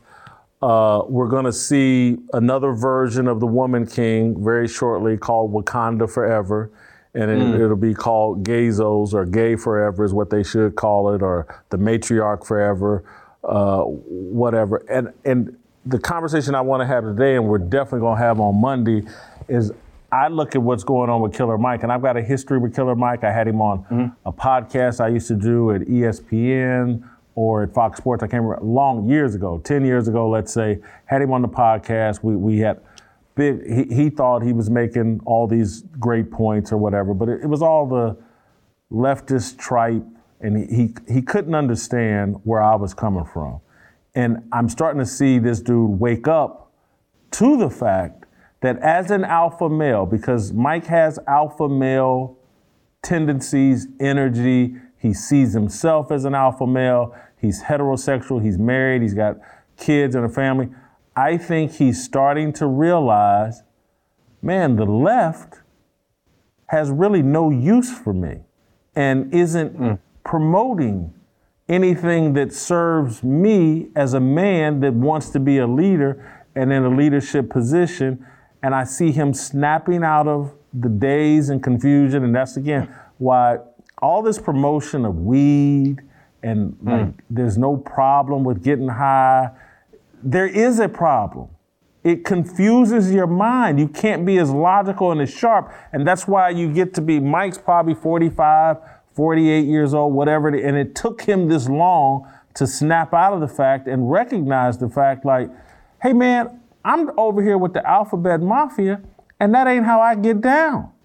He, he's a man, and he wants to be a leader. And and this, I, I I'm a, the other example I'm gonna give it because Mike and and uh, Bill Maher are very tight and cool and communicate. I see the same thing going on with Bill Maher. Bill Maher is an atheist, and I, that will probably never change. But he is a heterosexual man with alpha energy. And I watch his show and I see the things coming out of him, and I've seen his pivot like, wow, the left is really against a lot of things that just as a man, I'm naturally for. And so, at the gist of, or at the, what's central to all of this for Bill Maher and for Killer Mike, because they're alpha males, they will confront their critics. They will go out and debate and engage with people they disagree with. The alphabet crew, the emasculated crew, the crew suffering from low T, they don't engage with people they mm. disagree with. They run and hide in a corner and, and put fingers in their ear and they act like little girls. Now I'm sorry if that I'm not gonna be Troy Aikman and apologize for that. That's how they act. And mm-hmm. and and it doesn't it's not an easy coexistence for Killer Mike. So I see someone snapping out and waking up to the reality that you signed up for the alphabet mafia. And is that really the mafia you want to run with, Killer Mike? I'm asking that sincerely. I, I, you know, we disagreed long ago. You're younger than me.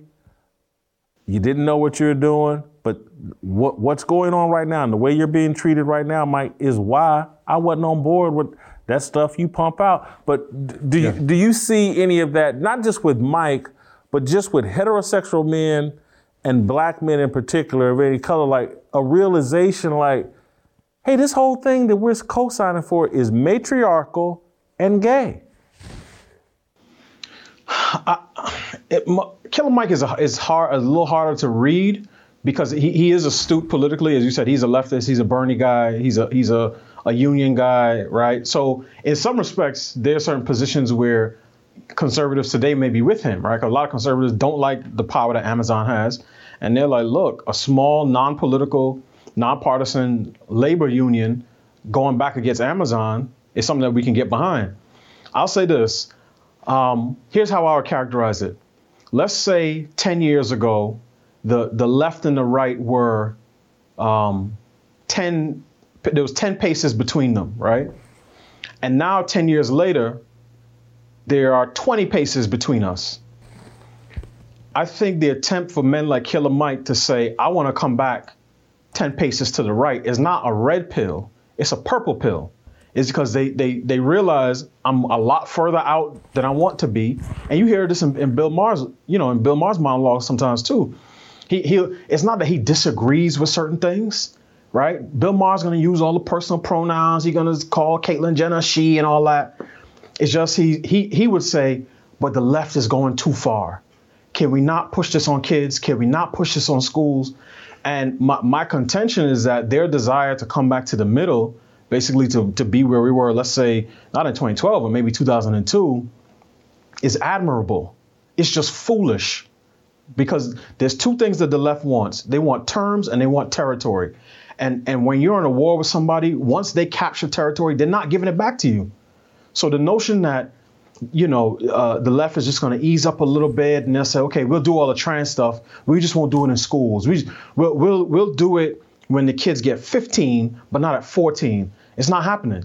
And I think that these guys are trying to carve out a space for themselves to show, hey, I still have some common sense left. I'm not completely capitulated to this agenda.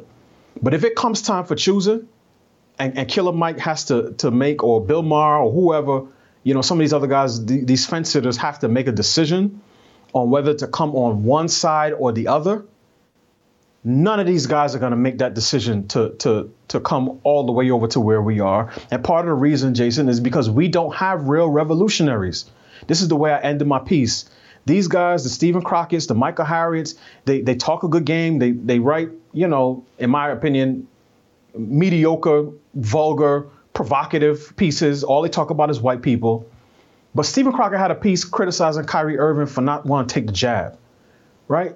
Now just a, a, guy in his position, right, way past his position, a Stanley Crouch type of person, a, a, a Ralph Wiley type of person, was not a company man. These are people who would challenge the status quo in the establishment. I sound like Royce, but it's true. Over the last two years, Mike Wilbon, Stephen A. Smith, Jalen Rose, everybody that writes for The Root, everybody that shows up on MSNBC, these guys are programmed. They're bots.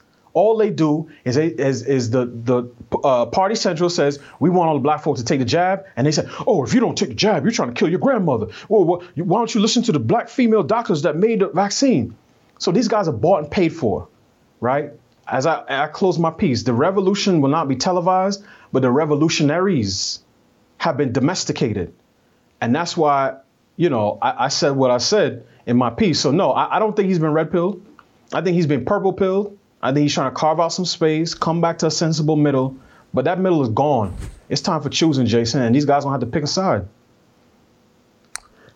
I agree. Though here's where I would disagree, though. I think for heterosexual men, there's an instinct that is just within them. It may take longer. They may be late to the party, but at some point it's going to kick in. And they're just not all going to lay down like dogs. And and so I, will I'll give you an example. Take Jalen mm-hmm. Rose right now is in a dispute with his sister because mm-hmm. she wants to lay up at the house that he bought for his mama, and she's been laying right. up at that house for two years. And so now Jalen Rose is having to put his foot down, and say, "No, baby girl, this was for mama. It's not for you. I've done enough for you." But I, I've been through all of these same issues where you want to play nice, you want to be respectful, but but at some point it's like, you know what? I'm the man, I'm the provider. This is the way it's gonna be. And eventually that instinct is gonna kick in with all these guys as they start seeing like, because again, I, I think most of them just don't realize who's the real boss. I think Killer Mike, because he's actually honest, uh, whereas opposed to some of these guys, it's just about taking a check and a massive mm. check for getting on board with this. But, but eventually they're going to figure out that that check doesn't trump their natural instincts to be masculine and to be men. And, and they're not just going to go all the way through with this transition surgery. They're, they're going to quit taking the puberty blockers.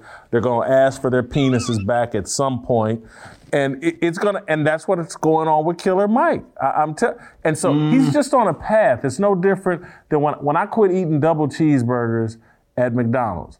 Eventually, I quit eating the double fillet of fish sandwich, which is my favorite. And eventually, right. and, and I just had to bid farewell to McDonald's. I just I haven't been in 18 months. It's just, that's what I think. Now they may be it may be five years, ten years from now before these guys fully snap out of them. Like, well, dang, they really, they really just violated me. They really did just sodomize me on national TV. You know what? I don't like this. It may it may get that far for some of them, and I mean that literally. Someone, mm. there may be some executive says, you know what, pull, pull them pants down, big, big bro. Bend over this desk that may be the moment when they like, oh wow, Whitlock was right. Delano was right. I need to stop this. But they are on that path. I see it with Killer And this is where you mm-hmm. and I talked earlier. I even mm-hmm. see it with Charlamagne tha God. I, I, I, really do. I, I see it. Charlamagne tha God, he's flawed, he's an idiot, uh, he's been captured by them. But at the end of the day, he's a heterosexual man and he's starting to snap out of it a little bit. And I know they got the pride flag and all that uh, flying uh, on the Breakfast Club set and all that, but even trust me, they got it flying. But trust me, in the back of Charlamagne's head, he's like, "We got the pride flag flying, really? That, that's who we are now." He's mm. so captured and compromised, uh-huh. he'll never leave the plantation. He'll never run. But he will help, and that's what I thought he was doing with Killer Mike. Is he packed Killer Mike an overnight bag to leave the plantation? And I ain't gonna tell Massa and them. Go ahead and say what you really think, uh, Killer Mike. He provided Killer Mike a platform to be honest, because even Charlamagne is starting to snap out of this daze and confusion and starting to realize what the left is really about? Well, there's a, I'm gonna be like you. There's a lot to unpack there, right? You said a mouthful. um, so a, a, couple things. One, I think um, there are a couple of principles that the modern right tends to hold that I think we're talking about. One is free speech, right? Free inquiry, dialogue, so on and so forth. Another is uh, traditional notions of gender and gender roles, um, traditional marriage, nuclear family, right? Um, another is sort of a rejection of feminism outright. I think that these guys want that first one because they're in the ideas of uh, business. They can't survive if they only talk to certain people. Now, they, I mean, the Breakfast Club had Rush Limbaugh on one, one time. I think this might have been before 20, somewhere between negotiated 2016. deal. That was Right. negotiated. That that was not something they really wanted to do. But go ahead. But but but what I'm saying is he was there, right? So the, these are people who sometimes will value sparring with an opponent because it'll make it seem like uh, you were making this point I think maybe yesterday that they can do more than just shadow box. But what I'm saying is guys like Charlamagne and Killer Mike, if you told them, look, um, pr- press, uh, talk to the GOP, right? Talk to conservatives, sort of openly flirt with them a little bit, bat your eyelash. It's going to make the Democrats respond, and you might get some of the tangibles you're talking about. You might get government set asides on contracts. You might get some watered down version of reparations. You might get specific targeted black policies. But you also have to, to be fine with all the rainbow stuff, all the feminist stuff, all the abortion stuff. I think those guys will take that deal because as long as the as the men are not coming after them, I think they'll say, you know what, I'll take that deal. Killer Mike is in Atlanta, Jason. You understand? If if if he was really uh, anti-rainbow, he would move to Nashville or some other some other city. He's in Atlanta, so he he can't move around and and be hardcore, you know, traditional gender roles, traditional marriage because his his well will probably dry up. And if you notice, in, in this day and age, and we talked about this a little bit with Kanye, right? He, he made some some uh, some comments, obviously, that people found controversial about Jews and Jewish people and, and media in Hollywood. There are two groups that make even the most gangster rappers double clutch, clear their throat, and choose their words wisely. It's Jewish people and it's anyone identified with LGBT if if the DaBaby had made some comments talking about shooting somebody at one of his concerts, nobody would care. He made comments that were deemed uh, homophobic. He had to apologize. Uh, GLAAD ran down on Roland Martin in the street. Roland Martin said, "This was years ago. Anybody laughing at this David Beckham underwear commercial at your Super Bowl party, you need to smack him." GLAAD found him in the street. They made him apologize. So these guys know who not to run afoul of, and that's what I'm saying. These these guys are not revolutionaries the most revolutionary thing you could say right now, if you're a black man, is to say, I want the left and the Democratic Party out of my house yesterday. I'm the leader of my home. I need to find me a good woman, a queen to marry. We're gonna we're gonna raise some children together. We're gonna have our piece of property, right? I want to be a leader in my community, a coach, an entrepreneur, a, a mentor. I'm more. I'm not just more than an athlete. I'm more than a voter. So the Democrats want my vote. They have to speak to me like a man, and that I'm, I'm more than just a, a, a punch list on on their on their political schedule. That that is way more revolutionary than anything these guys are talking about, and they, and they're not going to say that because they know they have a little bit of space to play with. And Killer Mike, and you know this, if if you have some built-up cultural capital, you have a little bit more room to play with. Marc Lamont Hill could talk to anybody he wants because nobody's going to question whether or not he quote unquote loves black people. Killer Mike is in that camp. But if Killer Mike and Marc Lamont Hill talk to the same person, Gavin McInnes, let's say, as Candace Owens, is going to play differently. She does not have that built up reservoir of, of cultural capital. So what I'm saying is, Ki- Ki- Killer Mike knows where he can go. Charlamagne's completely gone. He's gone. He's not coming back. He, he's he's down for it he had guys up there re-educating Malik Yoba, telling them that you know uh, there's no such thing as a natural born woman, and and he let that go on with no pushback. The same people who criticized Nori for allowing Kanye to quote unquote lie about one thing or another. A guy could come up there and say, "Oh, there's no such thing as a natural born woman," and and Charlamagne's like, "Oh, well, thank you for the education."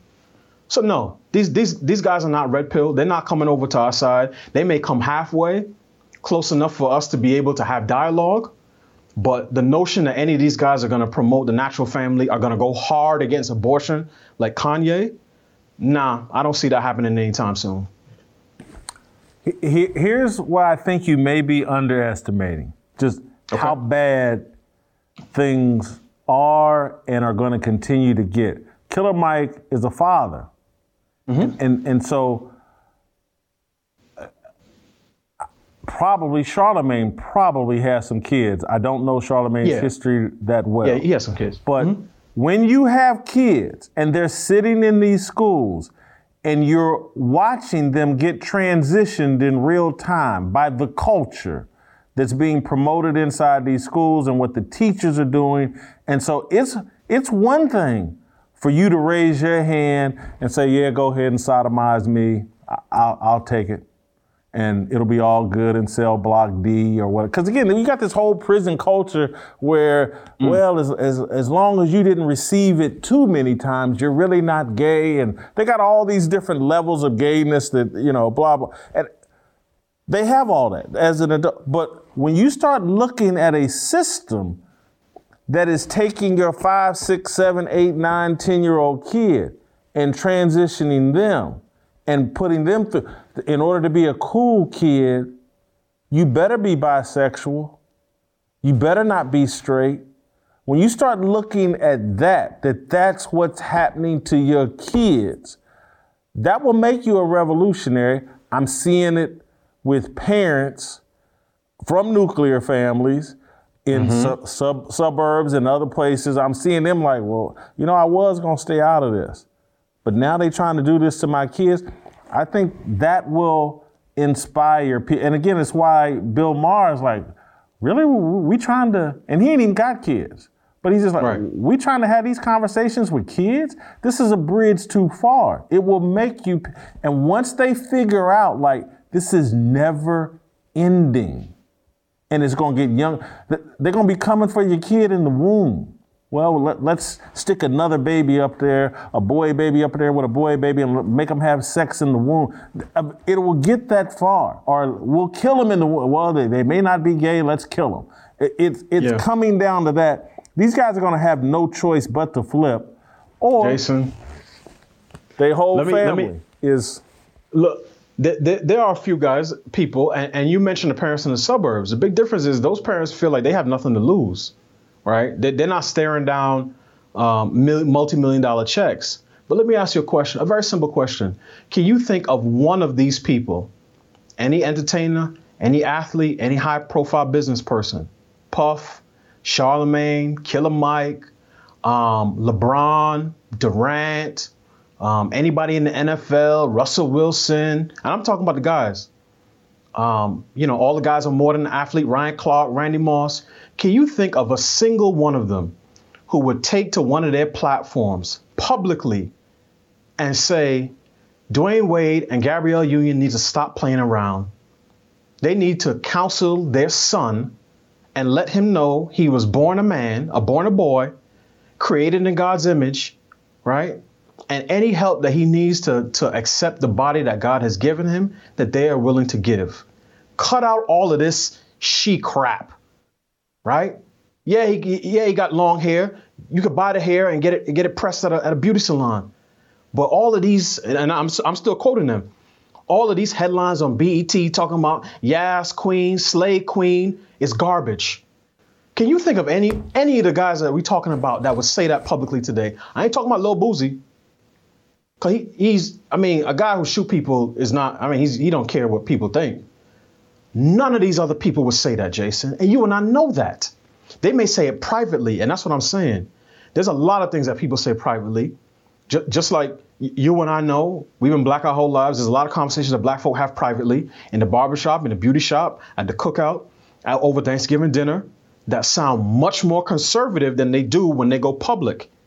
So what I'm saying is, if you're a private revolutionary, that's that's cool. That'll protect you and your family.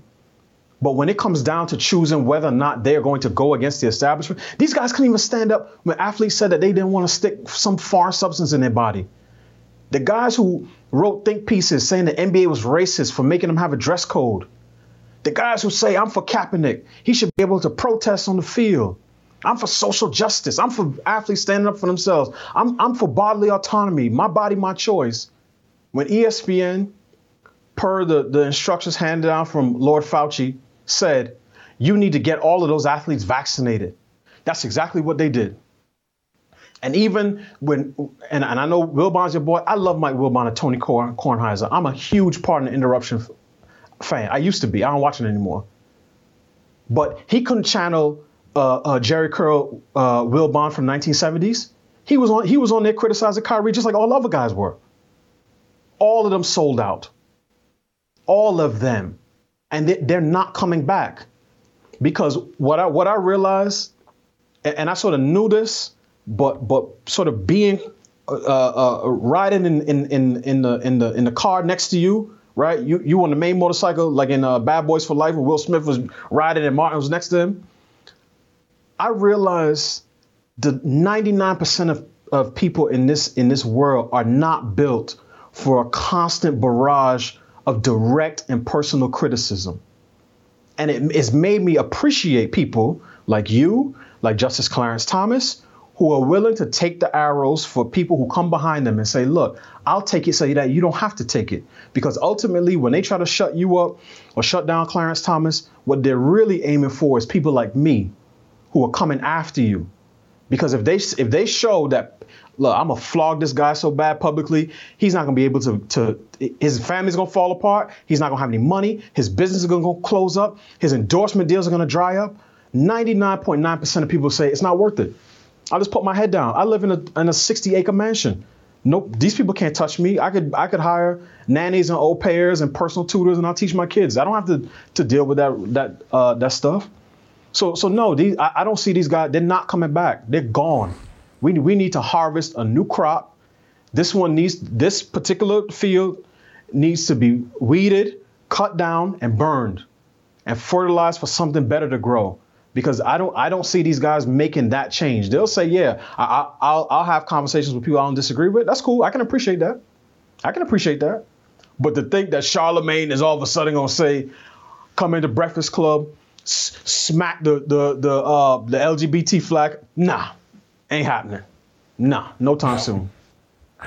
Well, listen, you know, I can't articulate.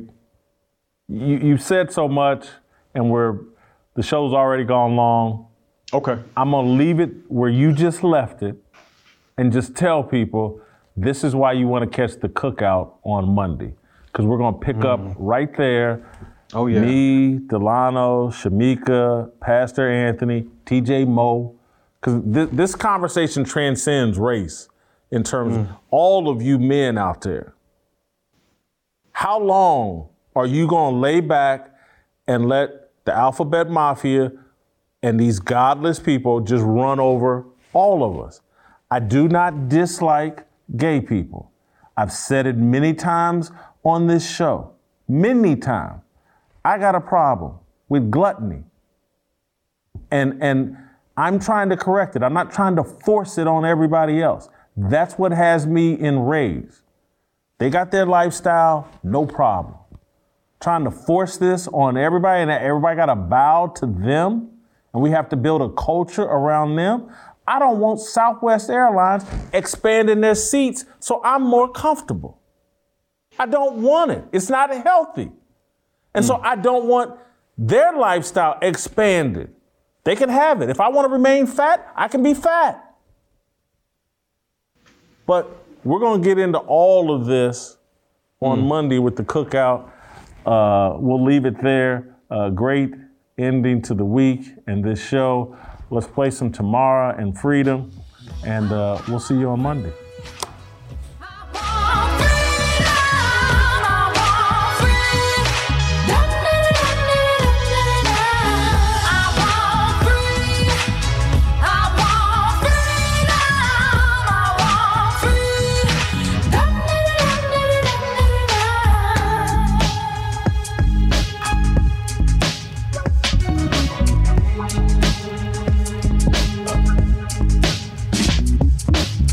for the right sign, looking like it's my time, feeling all kinds of freedom. These words are our religion, our regrets and our decisions. We all wanna go to heaven with freedom. It's my obligation, no hate, discrimination, raising up your hands for freedom.